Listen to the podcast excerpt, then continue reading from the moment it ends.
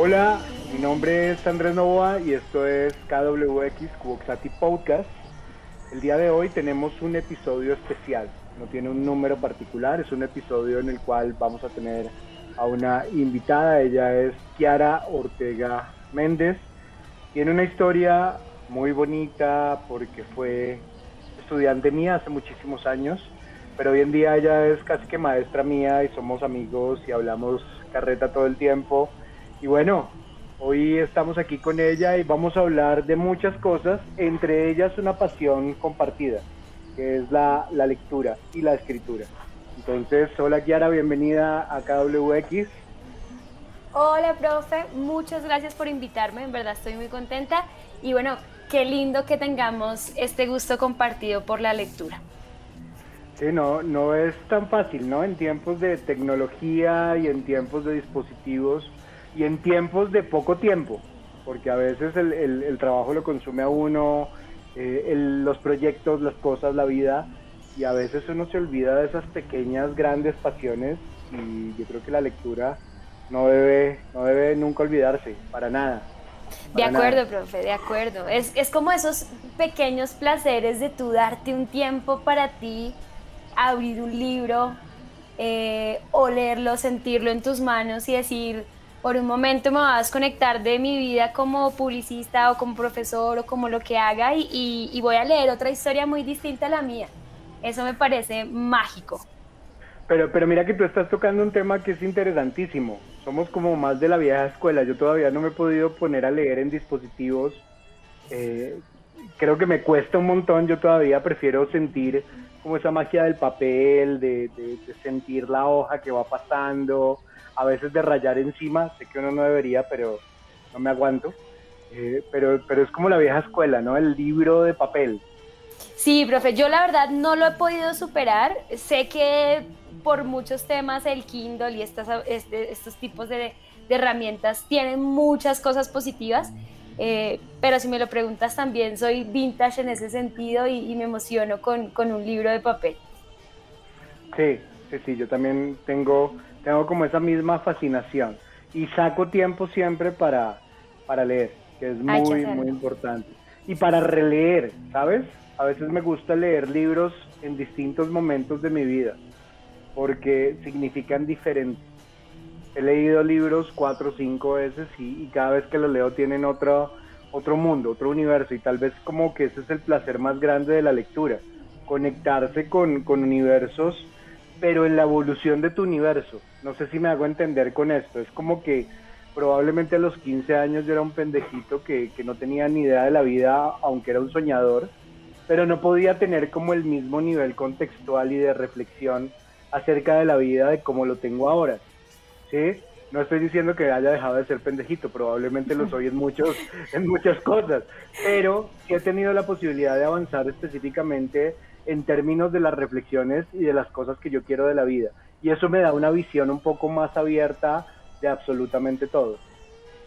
Y mira, profe, que me haces pensar, porque yo soy de las que digo, no me repito una película, aunque me he repetido unos unas cuantas. Con los libros tiendo a ser igual, si te soy franca, solamente me he repetido un libro que se llama El libro los abrazos de Eduardo Galeano, pero conforme a esto que decías de eh, los libros llegan al universo que uno lleva eh, en distintas maneras y con distintos propósitos, me pasó algo puntualmente me pasó con, con, con, tres escritores que todo el mundo dice que son, mejor dicho, eh, importantísimos para cualquier persona que hable español. Con Gabriel García Márquez intenté leérmelo muy chiqui, no lo entendí.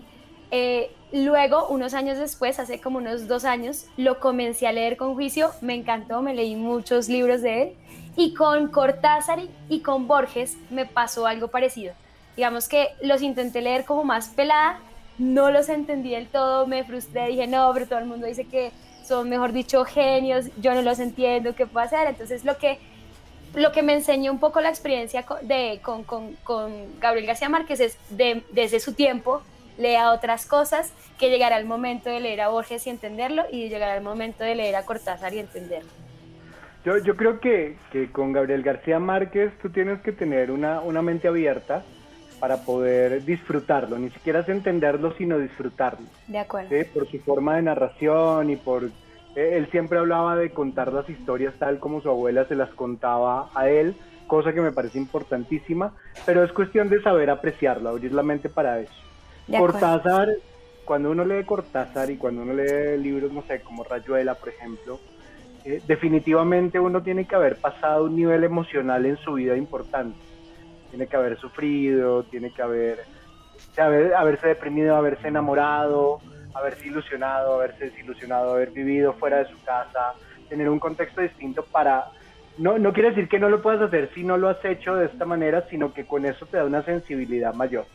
Y definitivamente Borges, eh, que es uno de mis autores favoritos, debes entenderlo, debes leerlo cuando ya tengas una formación muy amplia y un criterio mucho más, más estructurado.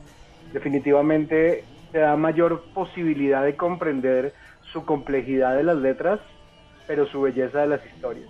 Creo que esa es la gran diferencia entre estos autores y definitivamente yo sí me he leído 100 años de soledad en cinco oportunidades, cinco edades diferentes. Lo mismo que tú, a los 14 años lo intenté leer y fue complejísimo. Lo leí a los 21, me pareció interesante. Lo leí a los 24 cuando estaba en otro país viviendo, con, viviendo una cantidad de circunstancias y lo disfruté mucho. Lo leí a los 30 años, en pleno apogeo como de mi vida emocional y sentimental. Y lo leí hace tres años y tú no sabes el nivel de disfrute tan impresionante que tengo. Porque me parece muy interesante ese, ese ejercicio narrativo y esa, esa forma de las historias, esa, esa forma de, ligarnos con el mundo. O sea, yo, es más, te, te cuento, el inicio de Gabriel García Márquez me lo sé de memoria. Muchos Qué años lindo. Después, muchos años después, frente al batallón de fusilamiento, el coronel Aureliano Buendía recordaba aquella tarde donde su padre lo llevó a conocer el hielo.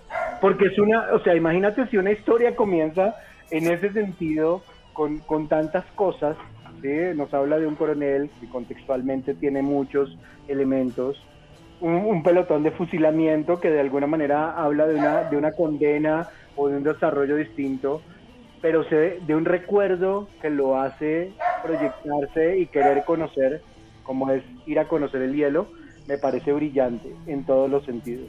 Y me parece más brillante que un perrito nos esté hablando al mismo tiempo mientras estamos hablando, porque eso nos ayuda a contar más historias. Es puro realismo mágico, bro. Eso es puro realismo mágico. Total, por acá eh, está Chubaca dormido. qué lindo, qué lindo el Chubaca. El Dante cuando si viene por acá, Dante te lo, te lo, te lo muestro. Dale, dale, dale. Bueno, ¿y, y qué, cuáles son tus autores favoritos?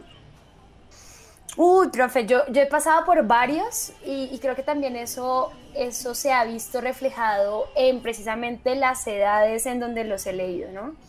Cuando comencé a eso, yo creo que de los 9, 9, 10, 12 años, a interesarme por la lectura, me encantaba Julio Verne. O sea, creo que Julio Verne para mí marcó, marcó mucho eh, mi, mi, mi, niñez, preadolescencia, adolescencia, creo que la marcó bastante. Luego, pasados los años, me incliné mucho por Mario Mendoza, que de hecho eh, he también leído varios libros de él. Me gusta, me gusta Mario Mendoza, me gustó bastante cuando, cuando lo empecé a leer. Creo que el primer libro que me leí de él fue Buda Blues y el último fue La melancolía de los feos. Tengo todavía varios pendientes, pero creo que Mario Mendoza también me gustó mucho. Y últimamente, profe, lo que he buscado ha sido leer un poco más de, de, autores colombianos, ¿no? Entonces he leído últimamente mucho a Pilar Quintana, que me ha gustado bastante. Ricardo Silva Romero, que por ahí lo tengo. Y tengo dos escritores de cuentos que me encantan, me encantan, que ahorita últimamente ando muy conectada con ellos. Uno es Hernán Casiari, que es argentino, y el otro es Edgar Keret, que de hecho acá lo tengo, justo ando terminándome un libro de él, que me ha parecido brillante. Creo que los cuentos también son otra vuelta, que te llevan a otro lado, que tienen, digamos, una dinámica muy particular si uno, lo, si uno, si, pues, si uno los compara con una novela Em, pero sí, te diría que esos. Tú, cuéntame. Súper, súper, súper. Quiero, quiero contarte que, en, en todo, cuando compartamos el podcast y cuando compartamos todo, la idea es que mandemos una listica de libros preferidos para recomendar. El que los quiera leer, pues los lea y, y, si no, que nos hagan recomendaciones también a nosotros, porque al final de cuentas lo que queremos es, es leer, ¿no? Y es construir universos. Sí, no, yo tengo, yo tengo también como muchas etapas, muchísimas etapas. Y yo creo que cada época me trajo distintas cosas. Eh, hoy, por ejemplo, me he desligado de todo lo, complejo y ahora este es el libro mío preferido en el mundo. Se llama La Niña Bonita. No sé si lo habías visto. Mm, no, no lo había visto ni lo había escuchado. Es un cuento maravilloso de Ana María Machado y de Rosana Faría sobre una niña negrita que tiene una amistad con un conejito y el conejito siempre dice que ella es una niña muy bonita y que él es blanco y que él quisiera ser negro. Entonces, es una historia que narra mucho la realidad desde otra perspectiva con unas ilustraciones hermosísimas. A mí los cuentos de niños me fascinan. Esa, esa, esa forma de simplificar todo creo que me, apasiona muchísimo más que de pronto un libro complejo. Pero, pero no, yo pasé por muchísimas etapas. La etapa de leer a los autores latinoamericanos, de ese boom latinoamericano literario que hubo en la década del 60 y del 70 me gustó, pasé por mi etapa donde me leía todos los libros filosóficos que se me pasaban por el frente, eh, no sé, desde Nietzsche hasta Schopenhauer. Eh, pasé por, por libros que son famosísimos, como, no sé, Ensayos sobre la ceguera, de Saramago. Eh, me puse... ahí te hago un paréntesis y qué pena interrumpirte porque me hiciste recordar a José Saramago que diría también que está dentro de mis, de mis escritores favoritos. Me encantó. Me, o sea, me encanta. El último que me leí fue La Caverna, antes el, el, Hombre Duplicado y antes el ensayo sobre la ceguera, pero en serio creo que es un escritor, mejor dicho, increíble.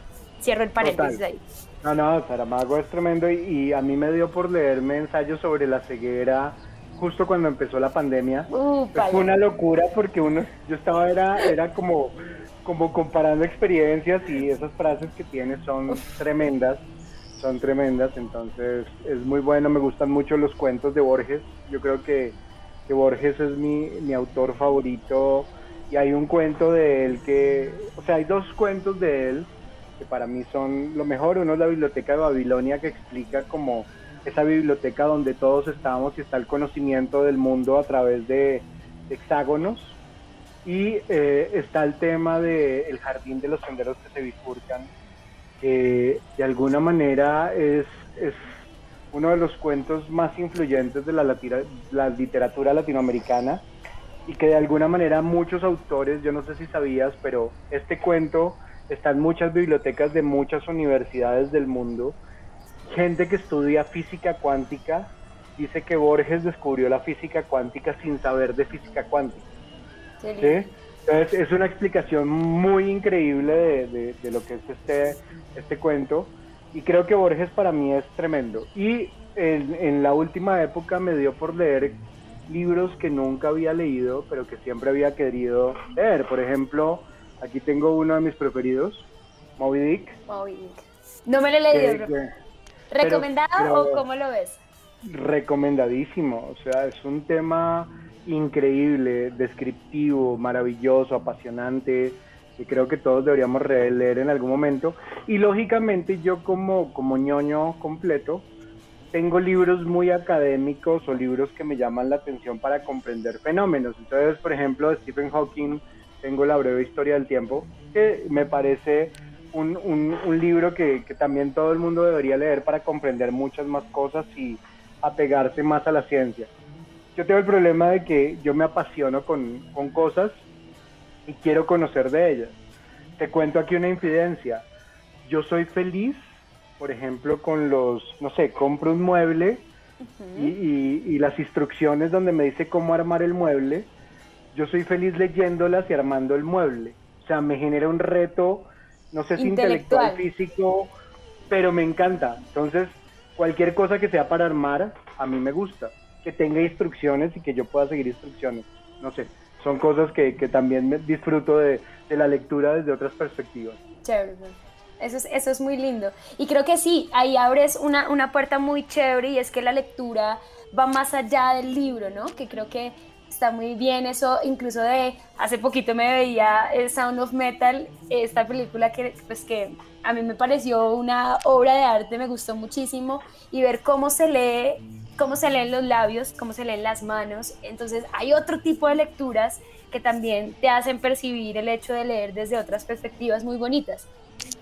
Sí, y además mira que, que, que uno en la academia lo ve mucho, que, mucha gente dice, por ejemplo, no, es que los jóvenes no leen y entonces empezamos a, satanizar que las redes, que yo no sé qué. Y resulta que si uno se pone a mirar, probablemente una persona joven pueda leer más de lo que uno lee. Lo que pasa es que los contenidos son diferentes y las lecturas son diferentes. Entonces yo creo que, que tiene que ver con, con, con ubicarnos contextualmente y aprovechar las herramientas que tengamos.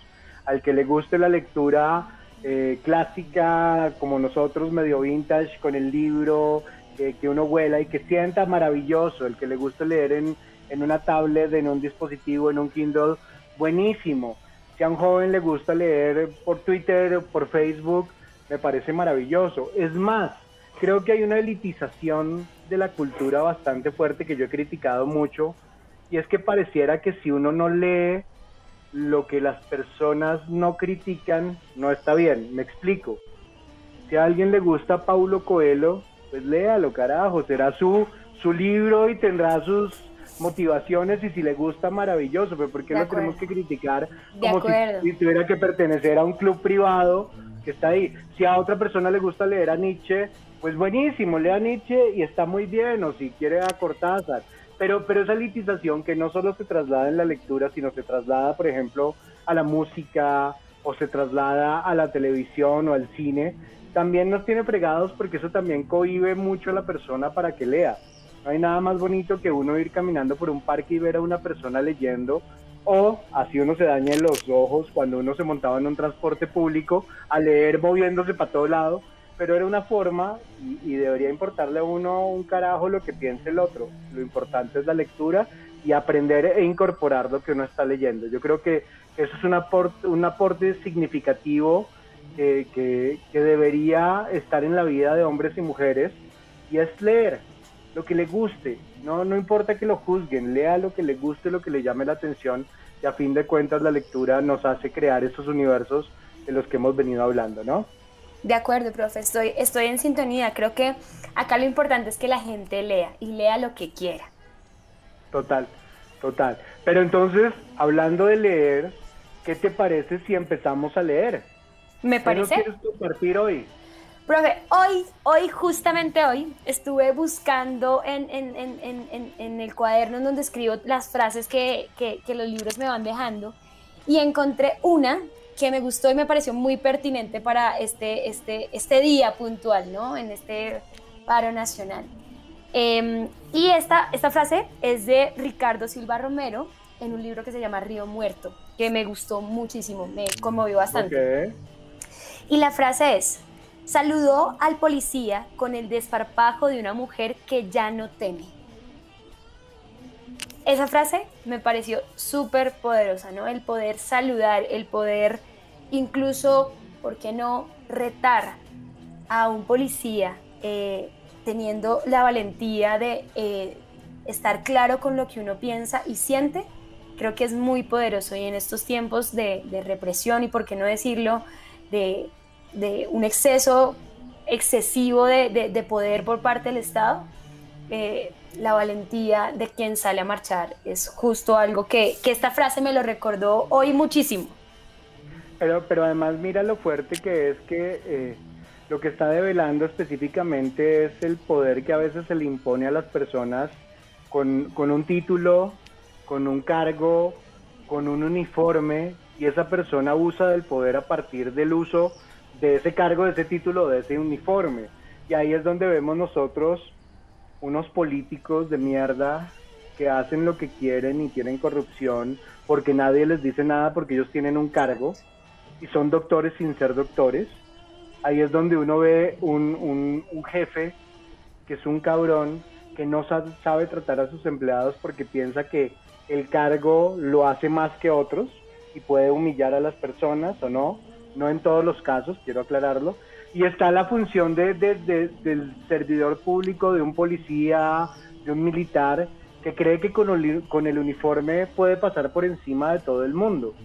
Y ahí está la verdadera esencia de, bueno, lo saludo, lo enfrento, lo reto solo con la mirada y probablemente me estoy quitando una cantidad de cosas y lo estoy despojando de ese poder.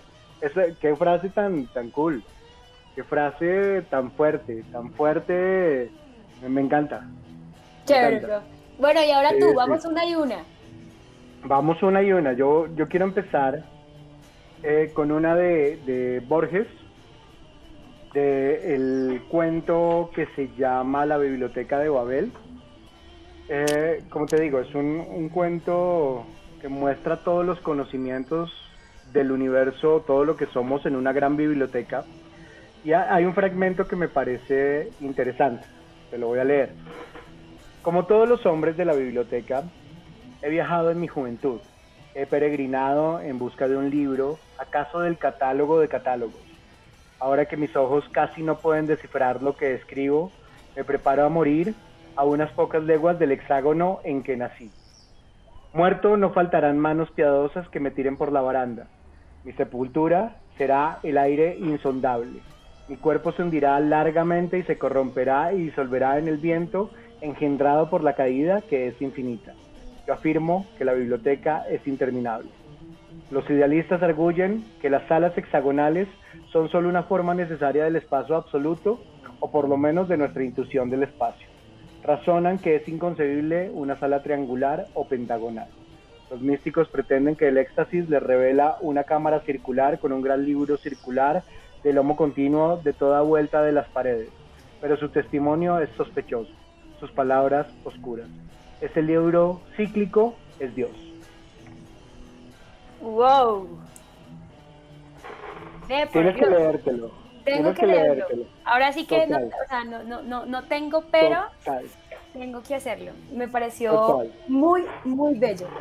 Total, él habla de, que todos los conocimientos del mundo están en una gran biblioteca de hexágonos y que todos los jóvenes que están sobre la biblioteca han tratado de buscar ese catálogo de catálogos donde está toda la información del, del mundo. Entonces ahí dice algo que, que me parece muy loco la ruptura del hexágono es un círculo y probablemente ese círculo donde esté toda la información será Dios, sin ángulos, sin, sin cosas. Eso me parece una locura y Borges, como te digo, para mí es tremendo, tremendo. Pero mira que son, con eso último que, que, dices, profe, hay una magia, hay una magia en los círculos, ¿no? Claro, y, se vuelve muy interesante que el círculo sea la representación de Dios, porque al final cualquier figura geométrica tiene aristas, tiene ángulos, por lo cual tiene perspectivas, ¿no? Tiene de pronto... Límites. Exacto, límites y, un, una, y un ángulo en donde yo miro las cosas, ¿no? Y a través de ese ángulo muchas veces se juzga, entendiendo que es un círculo, pues se te abre la mente. Pero, pero mira que, que Borges también tiene otro, otro, un poema que se llama El ajedrez, donde él habla de Dios. Él habla muchas veces de Dios, cosa que me parece muy interesante, pero él habla del ajedrez como, como un juego metafórico de lo que es el hombre.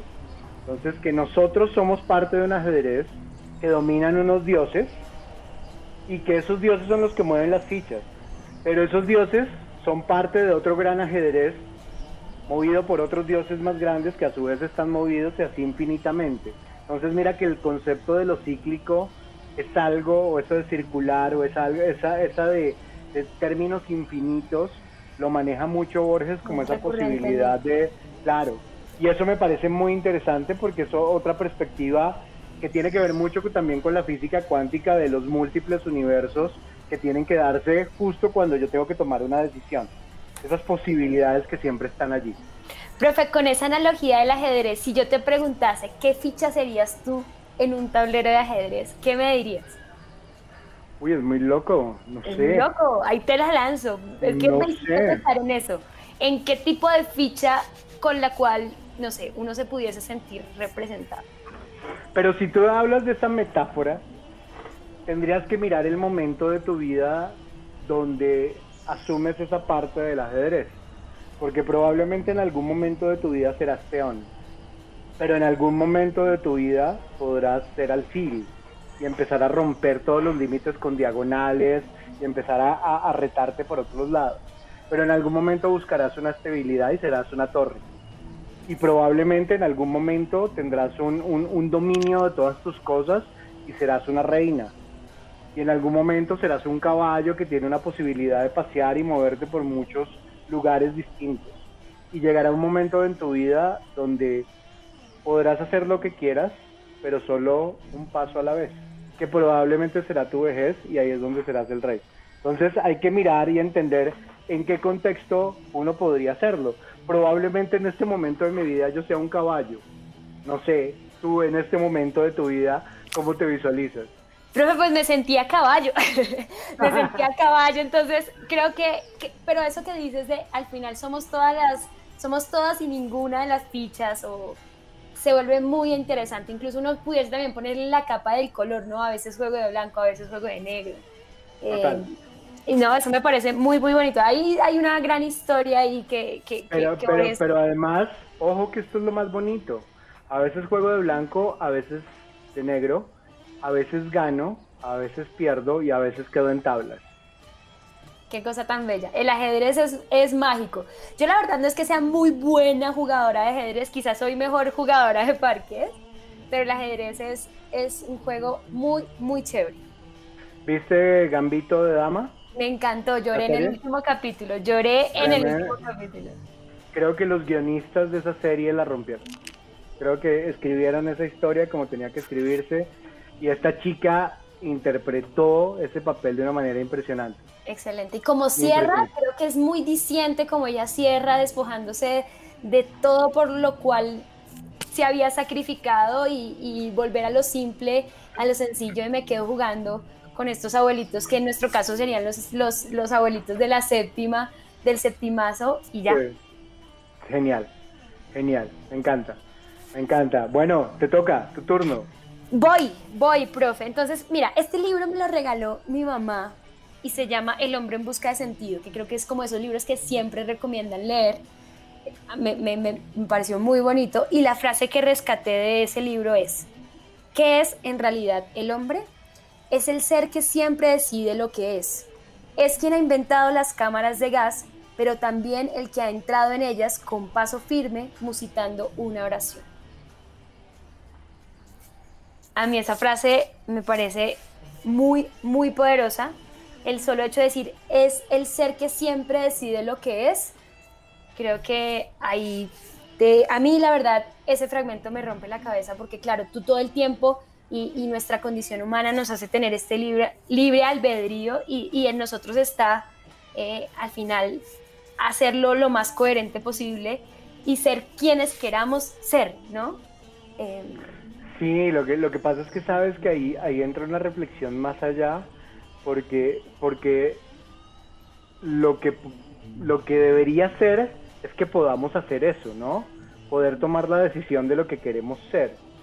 Pero el deber ser es complejo, porque la sociedad todo el tiempo te está educando es para ciertas cosas y no para lo que tú quieres, ¿no? Tiene que estudiar tantos años en el colegio, se gradúa y tiene que estudiar en la universidad y se gradúa y tiene que trabajar porque tiene que producir y tiene que comprarse una casa y tiene que tal cosa y tiene que tal otra. Y resulta que a veces muchas de las cosas que uno debería decidir para ser feliz están por fuera de esos, esos statu quo que, que interpone la sociedad, ¿no? Eh, están por fuera de eso. Lo ideal sería que uno pudiera decidir realmente lo que quiere y ser realmente lo que quiere. Yo tengo la ventaja que yo decidí ser profesor y lo soy y lo disfruto. Y todos los días aprendo un montón y todos los días voy haciendo cosas. Pero, pero mucha gente no, mucha gente odia sus trabajos, mucha gente vive amargada, se, esconde en el alcohol, en las drogas o en su propia depresión y probablemente eso es un tema complicadísimo. Mira que, hemos hablado mucho de esto y es cómo la pandemia ha terminado desdibujando eso, ¿no? Cómo la pandemia nos ha enfrentado con nuestros propios miedos y lo que realmente somos. De acuerdo, nos ha puesto a hablar con, con nosotros. Sí, total, total. pero tremenda frase. Tremenda, frase. así es, bueno, cuéntame, ahora con cuál vas tú. Pues quiero leer una de, de, de Moby Dick. Hay dos, pero hay una particular que quiero leer. A ver. Dice... Em, esta me parece muy bonita. Pareció aceptarme de un modo tan natural y espontáneo como yo a él. Cuando terminamos de fumar, presionó su frente contra la mía, me abrazó por la cintura y dijo que a partir de ese momento estábamos casados. Con esa frase de su país, quería decir que éramos amigos del alma y que moriría por mí si fuese menester. Esa súbita llamarada de amistad habría sido demasiado prematura en un compatriota, pero esas viejas reglas no son aplicables a un simple salvaje. Ay, qué lindo. El valor de, un buen amigo, ¿no? De un buen amigo. Y, también el tema de, de, que, si uno es amigo, sabe cómo es el otro. ¿Sí? E, esta es la, historia de Quick Quick, que es un personaje que, que el mundo lo ve como salvaje pero es más inocente y más puro que cualquiera y se vuelve amigo del otro y le dice en su, en su dialecto, estamos casados, pero realmente le está diciendo somos amigos del alma y moriría por ti si es necesario. ¿sí? Esos amigos del alma que uno tiene que lo hacen sentir bien, que lo hacen crecer, que lo hacen reír, que lo hacen estar bien y que uno sabe que cuenta con ellos. Que no hay necesidad de verse todo el tiempo, ¿no? Porque a veces se piensa también que que la amistad es el tiempo y realmente la amistad va más allá y tiene que ver con muchos elementos que van más allá del simple hecho de, de, verse o no verse. Yo tengo amigos que dejo de ver por mucho tiempo, pero cuando nos vemos como si no hubiera pasado un día, porque seguimos siendo eh, esos amigos, esos, esos, esos entrañables personajes que, que comparten todo el tiempo. Ah, es muy bonito, profe. Me haces, me haces pensar en mi mejor amiga, Em, amiga del colegio, de toda la vida hemos, hemos vivido muchas cosas y sí es cierto que si bien no nos vemos todos los días o no nos hablamos todos los días, cuando la veo es como si nos retrocediéramos 12, 15 años atrás, estuviésemos en el colegio haciendo chanzas y riéndonos en una buena clase de matemáticas. Eso es muy, muy bonito. Total, total. Yo tengo, pues mi mejor amigo de toda la vida se llamó Miguel. Y, Miguel y yo no la pasábamos juntos todo el tiempo. Todo el tiempo. Vivíamos en Modelia, en casas de un piso, y él vivía dos casas de mi casa, y todas las noches salíamos a caminar y hablábamos mucho. Y yo, yo me fui a vivir a Argentina como en el 2003, y él murió en el 2006. Tuvo un accidente, murió. Y, es muy jodido porque, porque uno piensa que, que la amistad se va y lógicamente lo extraño un montón y hubiera dado todo por él, pero de ahí en adelante o toda la vida me mostró que podía tener también amigos entrañables que estarían conmigo en todo momento. Entonces la vida me puso en el camino eh, a Jerónimo, un amigo tremendo, la vida me puso en el camino a Facu, un amigo argentino, una maravilla, la vida me puso en el camino después de mucho tiempo a Santa Cruz o a Pozo, y, y uno dice hoy en día, qué verra que era saber que la amistad no es un, no es un acto envidioso, sino es un acto de, de, de, energías, es un acto de compromiso más allá de cualquier cosa, ¿no? De acuerdo, profe. Aprovecho y le mando un saludo a Paula, que bueno, espero que nos escuche y que sepa que eh, ella es a quien también me, me, refería. Paula, la que me has hablado mal de ella en algunas otras oportunidades. Mentiras, Paula. Ah. Mentiras, Paula. Mentiras, mentiras. Paula, tremenda. Saludos también aquí desde KWX Cuboctati Podcast. Eso, profe. Bueno, profe, ahora bien, pasando a la amistad, quisiéramos que pasáramos, quisiera que pasáramos al amor.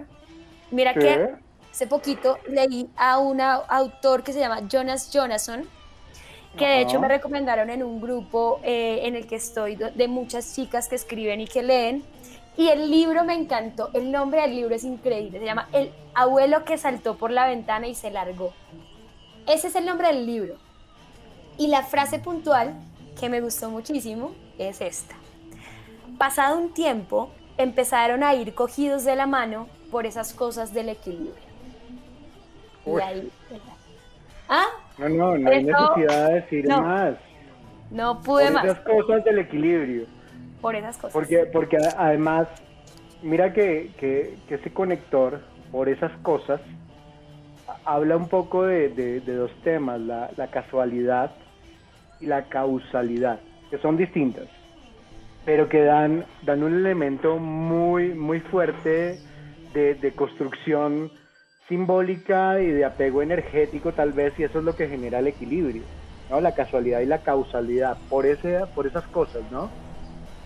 No, me pareció hermoso, ¿no? Como al final, claro, finalmente hay muchas respuestas que uno encuentra en uno, eh, y eh, eh, el hecho de compartir la vida con alguien más es simplemente el hecho de compartir esas respuestas que tú te das a esas preguntas con alguien más, ¿sí?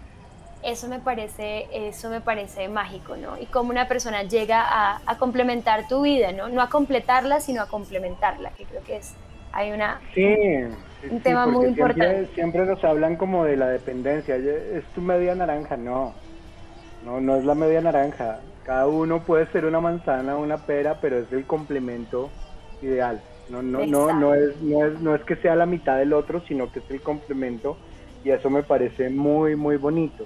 Lo cual me lleva a mi frase, porque estamos hablando del amor y lógicamente no podíamos dejar afuera a Cortázar con Rayuela y, ese amor maravilloso entre Oliveira y, la maga, es tremendo.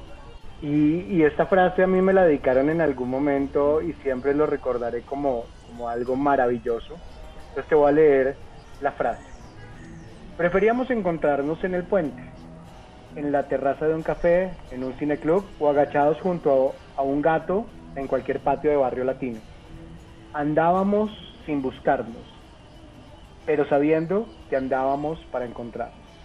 ¡Wow! Es una de las frases, ah, está al principio del libro, pero es una de las frases icónicas de, de Tal Rayuela. Tal cual, y mira que sí, yo sin... Pero pero andábamos para encontrarnos. O sea, es un tema eh, maravilloso. Y mira, profe, que si bien no, yo no he leído a Cortázar una obra completa, esa frase la conocía, porque es, de esas que tú ves incluso pintadas en la pared y te, y, te llegan.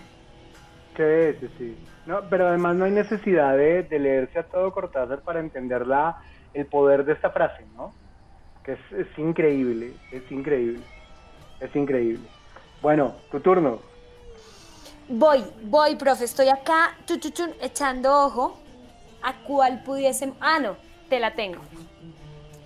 Esta es de una poeta española que me encanta, muy joven eh, dentro de todo, la admiro mucho, o sea, se llama Elvira Sastre, me la presentó una amiga eh, años atrás, una amiga que se llama Aleja, que también la saludo, y ella tiene poemas y tienen una novela que hace, hace poquito sacó, pero tiene un libro que se llama La soledad de un cuerpo acostumbrado a la herida. La soledad de un cuerpo acostumbrado a la herida. Es un libro duro. En los comentarios colocaremos todos los libros con autores para que los lean, por favor, porque está buenísimo esto. Y profe, la frase que, que hoy quisiera compartirles dice así, cuando la vida se vuelve tan sencilla, solo hay que imaginar la lluvia. Uy, qué bueno así de lindo y así de simple. Y mira que es de, esa gente que escribe poesía, no necesariamente partiendo de la rima y de quizás esta estructura que uno a veces veía en el colegio o en la universidad de cómo escribir un poema, sino no, o al final no, no, hay una, no hay una regla, sino simplemente se deja llevar y escribe cosas tan bellas como esas, que para mí es poesía. Pero ¿a dónde te lleva eso? ¿A dónde te lleva esa frase? ¿Sabes a dónde me lleva? A mí me puede llevar a muchos lugares, pero ¿a, dónde, te, lleva? Bueno, mm, mira, a mí me lleva mucho a pensar un poco en mi abuela, en, en, la adultez, ¿no? En, quizá es, esos últimos años de, de, la vida en donde ya uno ve las cosas con una perspectiva impresionante, entiende realmente lo importante de la vida y ve que al final es sencilla, ¿no? Que, que uno cuando es joven quizá la ve compleja o, o eh, quizá la ve sí, de muchas maneras, creo que ya cuando se llega a unos 80 años como la edad que tenía eh, mi abuela, las cosas se ven mucho más en perspectiva y ya solamente queda, como bien lo dice, imaginar la lluvia o imaginar las cosas lindas y simples de la vida. Total, pero mira que a mí me llevó a otro lugar, que era cuando yo era niño, cuando yo era niño. ¿Por qué me llevó cuando yo era niño? Por cómo yo disfrutaba de la lluvia. El llover era una oportunidad. A, a, ti que te encanta Galeano, Galeano tiene unas frases que la lluvia es la bendición para el campesino, pero la maldición para el turista. Esta frase la dice directamente en un libro que se llama El Patas Arriba, que es la escuela del mundo al revés. Y esa frase me parece como la descripción de todo. Porque la lluvia para un niño es juego. Yo, cada vez que llovía, yo salía, me mojaba, saltaba en los charcos, me gustaba otro tipo de experiencias distintas. Y a veces lo hago cuando llueve, pero por lo general uno ve lluvia y se esconde, ¿no? Porque la lluvia lo llevas al adentro y lo llevas a decir, no, qué rico sería estar tomándonos un chocolatico mientras vemos una película, eh, eh, mientras llueve. Pero yo disfrutaba la lluvia de otra manera. Y lo que tú dices es verdad, cuando uno ya llega a una etapa donde la vida la ve con otra perspectiva, está allí. Pero, mira lo bonito que es esto. Los niños y los viejos se parecen un montón, que tiene que ver con lo cíclico otra vez. Nuevamente tenemos ahí una, una referencia a, a lo cíclico. Total, total. Quiero, quiero leerte eh, una frase de, Nietzsche en un libro que se llama Humano, demasiado humano, que tiene que ver con algo que estamos hablando, que tiene que ver con la belleza, ¿no? la belleza de, las cosas. Y en, el aforismo 149, Nietzsche dice lo siguiente, la lucha lenta de la belleza. La belleza más noble no es la que nos deslumbra instantáneamente, la que nos seduce por asaltos y embriagadores, que fácilmente llega a disgustar, sino aquella que se insinúa lentamente, la que uno lleva dentro de sí en el pensamiento y que un día, soñando, se vuelve a ver delante y que por fin, después de haberse modestamente circunscrito en nuestro corazón, toma posesión completa de nosotros, llena nuestros ojos de lágrimas y nuestro corazón de deseo. ¿Qué anhelamos pues ante el aspecto de la belleza? Ser bellos, creyendo que la aventura está unida a la belleza. Terrible error. Qué lindo, qué lindo eso de las pequeñas bellezas interiores y las que uno va escudriñando muy dentro de uno, no en la piel, ¿no? Total, es que, es que esa, esa percepción de la belleza que tenemos va muy enfocado hacia la estética y va muy enfocado hacia, hacia ese, esa belleza establecida socialmente, ¿no? el estereotipo social de lo que es considerado belleza o no. Y, creo que esto lo, lo, que habla es otra cosa. La belleza puede ser ese conocimiento de lo que tú hablabas de tu abuela. De, de, llega un momento tan lindo que se conoce tanto, que conoce este mundo tanto, que lo disfruta de otra manera, que tal vez la belleza está ahí, esa belleza lenta que uno va descubriendo con los años y que va, va, va de alguna manera alimentando. Eso me parece tremendo, tremendo, tremendo y mira, profe, que hablando de lo simple, de esa belleza de lo simple, me haces pensar en una frase precisamente de Eduardo Galeano de El libro de los abrazos, que dice así, lo importante es reír, le enseñó el viejo, y reír juntos. Eso a mí me encanta. No, y la risa, profe, que es algo tan, tan bello, tan, tan propio, que a veces hasta nos olvidamos de, de reírnos con tanta vuelta que hay que hacer y con tanto trabajo que, que se tiene, que nos olvidamos de incluso eso, ¿no? De, de, lo simple y de lo, de, lo, de lo mágico que es una risa, una carcajada junto con alguien. Pero, pero además la risa es como la demostración también de que, de que cuando te puedes reír con alguien es mejor. No sé si te ha pasado, pero es más bello cuando te puedes reír con una persona y se te pasa el tiempo volando que de pronto simplemente estar con una persona que es atractiva en términos de la belleza, eh, tal como, como se concibe eh, y no, no la pasas tan bien. Yo creo que uno, el tema del disfrute es algo increíble. Cuando te puedes reír con alguien, es maravilloso. Piénsalo así, en una clase, en cualquier lugar, cuando eras estudiante, ¿cuáles son las clases que más recuerdas? Las que disfrutaste, en las que te reías y que aprendías un montón. Las que eran tediosas, pues te generaban un reto y probablemente aprendías, pero solo esa clase que realmente disfrutabas es la que se te queda ahí y los profesores que tuviste de esa manera se quedan en tu vida. Yo, yo creo que tiene que ver con, ese complemento de, saber reír y saber reírte con alguien y disfrutar. Y profe, yo no sé si tú tienes a alguien que te, que te hace reír más, o sea, que, que, es de esas personas que potencializa tu risa, que creo que eso es muy divertido y muy chévere encontrar a alguien que, con, el que pase, ¿no? Que si tú te ríes, esa persona le da risa a tu risa, a ti te da risa que esa persona se ría de tu risa, y al final eso creo que es, es, es muy sencillo, es muy simple, pero es tremendamente poderoso. Total, total. Yo, yo en este momento ando en una relación así y me río muchísimo y disfruto muchísimo y tengo amigos también con los que me río mucho y aprovecho aquí para, para mandarle un saludo a Carlos Santa Cruz, que creo que es la persona que más me hace reír en el mundo. Eh, entonces, y, a Facundo también, que, que, me hacen reír todo el tiempo. Eh, pero, pero sí, definitivamente la risa es un tema increíble y maravilloso. Saludos al profe Santa Cruz. Sí, sí, sí.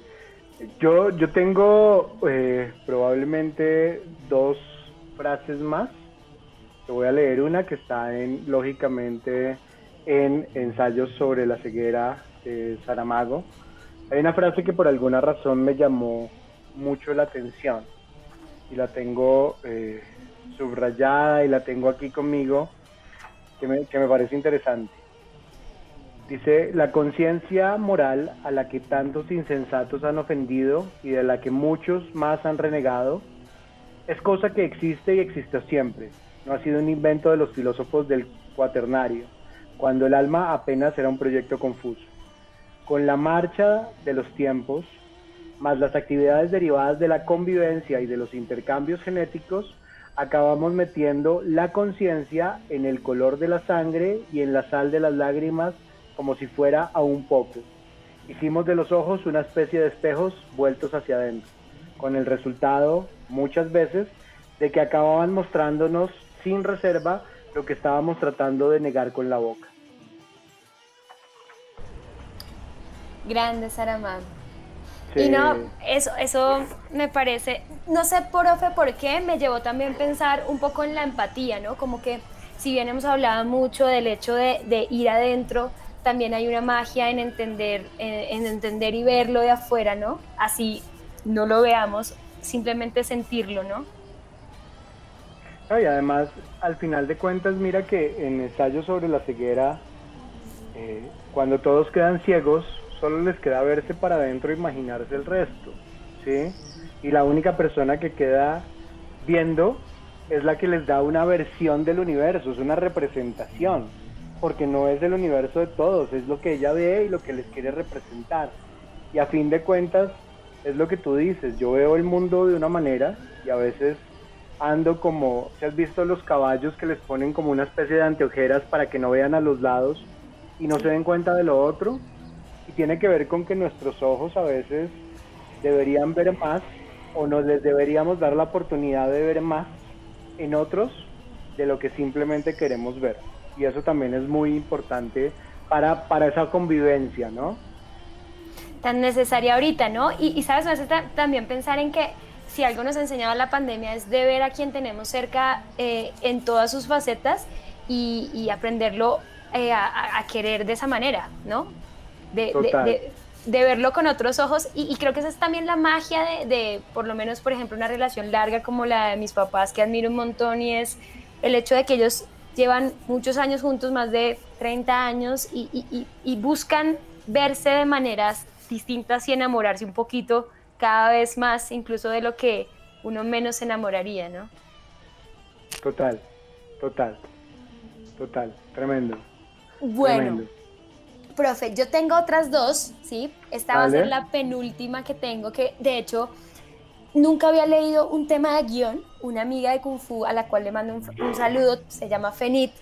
Eh, ella me regaló un libro hace poquito que se llama Práctica del guion cinematográfico. Nunca había leído un, tema de guion, pero me gustó bastante. Y tiene una frase que, me, que, que destaqué que dice así, que sean los sentimientos los que provoquen los sucesos, no a la inversa.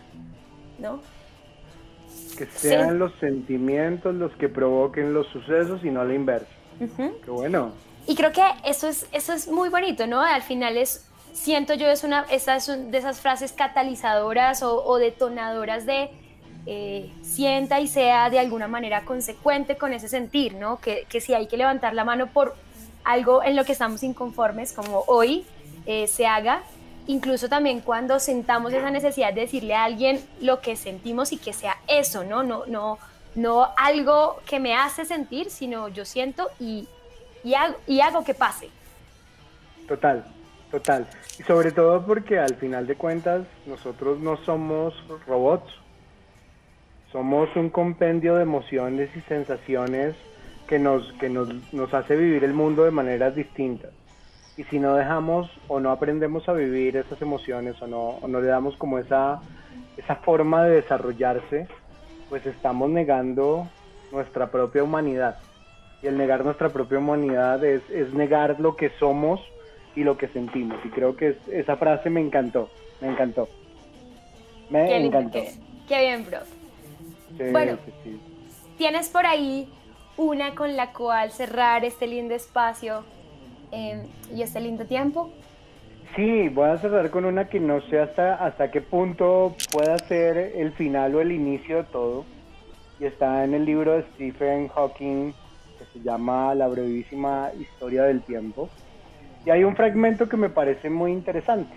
Un fragmento que, donde él habla del universo. Y, y es la siguiente. Dice, los antiguos se esforzaron mucho por entender el universo pero entonces no disponían de nuestras matemáticas y de nuestra ciencia. En la actualidad contamos con recursos poderosos, herramientas intelectuales como las matemáticas y el método científico e instrumentos tecnológicos como ordenadores y telescopios.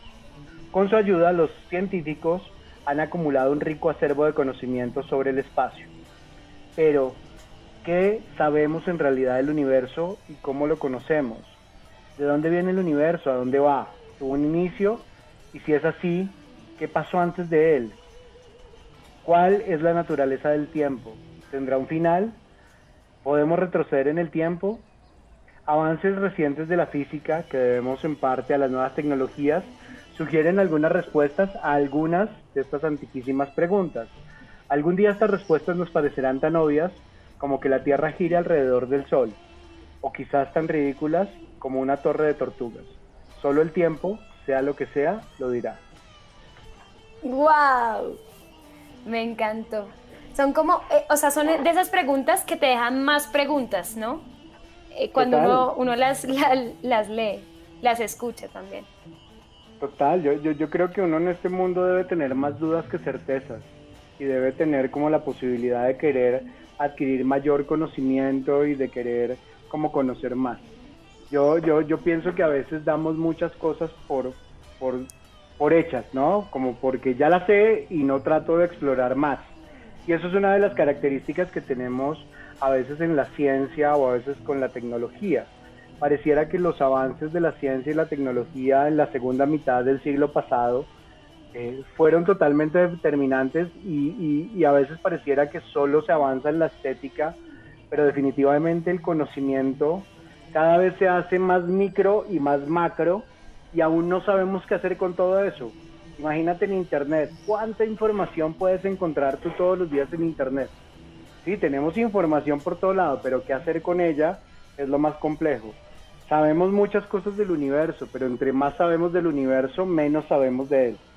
Parecería paradójico esto que acabo de decir, pero es así, porque una, una respuesta me abre 50 mil preguntas más. Y por eso él dice, cuando creíamos que el mundo era, el universo giraba alrededor de, la Tierra, pues era una cosa, pero cuando nos dimos cuenta que la Tierra gira alrededor del Sol, es otra cosa.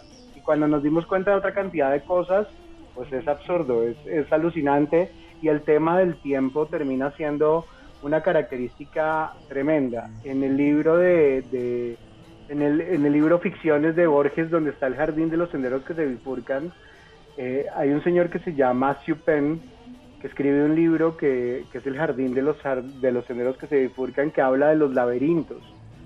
Y él, eh, él, dice que se a construir un laberinto infinito de esos que no se pueden resolver, pero al final de cuentas escribió un libro donde, donde los saltos en el tiempo parecieran no ser coherentes y donde, donde habla muchos, muchos temas del tiempo. Él dice, escribí un libro del tiempo donde la única palabra que no utilizo es la palabra tiempo, porque los saltos se dan de distintas maneras.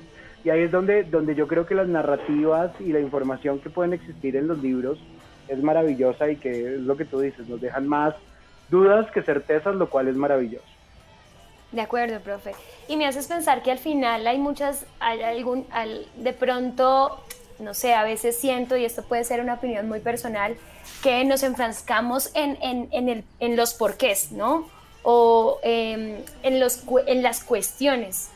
Eh, por ejemplo, todo lo relacionado con el universo siempre genera un montón de porqués, un, un montón de cuándos, un montón de dóndes, un montón de cómo. Eh, pero a veces creo que también hay magia en, en quizá no cuestión, en, en, quizá no, no la cuestión, sino la relación, ¿no? Es el hecho de yo relacionarme con, con el sol, así no entienda muchas cosas de él, ¿no? Que creo que a veces, y algo sí tenían eh, muy sabios los antepasados, incluso los mismos indígenas de quizá sus porqués van, van más allá de, de, la razón, sino se acercan un poco más al sentir, al conectarse con, así, así no tenga una explicación científica que me lo sustente, simplemente es buscar una conexión que me, que me haga, o sea, que me haga al final conectarme con algo que pueda que sea inentendible. Totalmente de acuerdo y tiene que ver mucho con, con cómo vives tú el mundo que te toca vivir o que quieres vivir. Y es a partir de la experiencia y a partir de las relaciones y a partir de tu identidad, de cómo te reconoces y cómo reconoces a los otros, de cómo experimentas con los otros, de cómo experimentas con los otros los insumos del mundo. Es decir, tú lo acabas de, ejemplificar con el tema del sol. Cómo yo puedo disfrutar el sol y cuál es mi experiencia con el sol, que puede ser en oposición a lo que científicamente se puede hablar del sol. Y ahí tiene que ver con las sensaciones, la experiencia y lo que somos más allá de, de, razón, porque ahí es donde está la verdadera esencia de todo. Yo creo que, que una de las conclusiones importantes de hoy es que el lenguaje es lo que nos permite generar historias. Y esas historias son las que nos permiten contarnos contar el mundo en el que estamos a partir de nuestras experiencias. Hay que contar historias y hay que hacerlas evidentes y hay que contarlas al mundo y hay que, hay que construir a partir de todo lo que somos. Yo creo que esa es la verdadera esencia de, de uno estar conociendo, de, de, leer y de leer de todo, no, no, no, no creerse la élite de la lectura, sino de leer y aprender que las narrativas están allí y que es un placer que deberíamos todos ir alimentando poco a poco. No se aprende a leer de la noche a la mañana. Hay que ir leyendo y hay que ir encontrando su propio gusto y su propio significado en las palabras, ¿no? Así es, profe, así es. Yo creo que al final la lectura es, eh, es muchas cosas. Es, es incluso para la gente que quizá lee mucho, em, eh, se vuelve complejo describirla porque son de esas palabras que son muy grandes como para poderlas describir con otras palabras, ¿no? Como, como el mismo amor o, otro tipo de palabras como la vida, ¿no? Que te encierran un montón de cosas. Entonces, estoy de acuerdo, al final, profe, la idea es que leamos realmente con lo que sintamos que tenemos una conexión y que lo hagamos por el simple hecho de retarnos, por el simple hecho de alimentarnos y por el simple hecho también de entender otras realidades que creo que es de las cosas más bonitas que nos da la lectura. No, y, también no solo leer, ¿sabes? Escribir. Escribamos, contemos historias de, de múltiples formas, conversemos con amigos, hablen con sus padres y con sus abuelos y pídanles que les cuenten historias, probablemente se van a emocionar mucho con eso. Y si no lo han disfrutado hasta el momento, disfrútenlo porque es una maravilla. Se los aseguro que es una maravilla. Eh, Yara, muchas gracias por aceptar esta invitación a este podcast. KWX, Voxati Podcast, tiene como, como una esencia de abrir el micrófono a quien quiera Hoy lo hice contigo y hablamos de la lectura y de nuestras frases célebres o de nuestras frases tremendas que nos ha invitado cualquier libro. Eh, les vamos a colocar eh, en el post los libros que recomendamos. Y bueno, Kiara, maravilloso que dentro de todo lo que hemos hablado haya sacado el tiempo para compartirnos todo esto y espero tenerte próximamente en un nuevo episodio.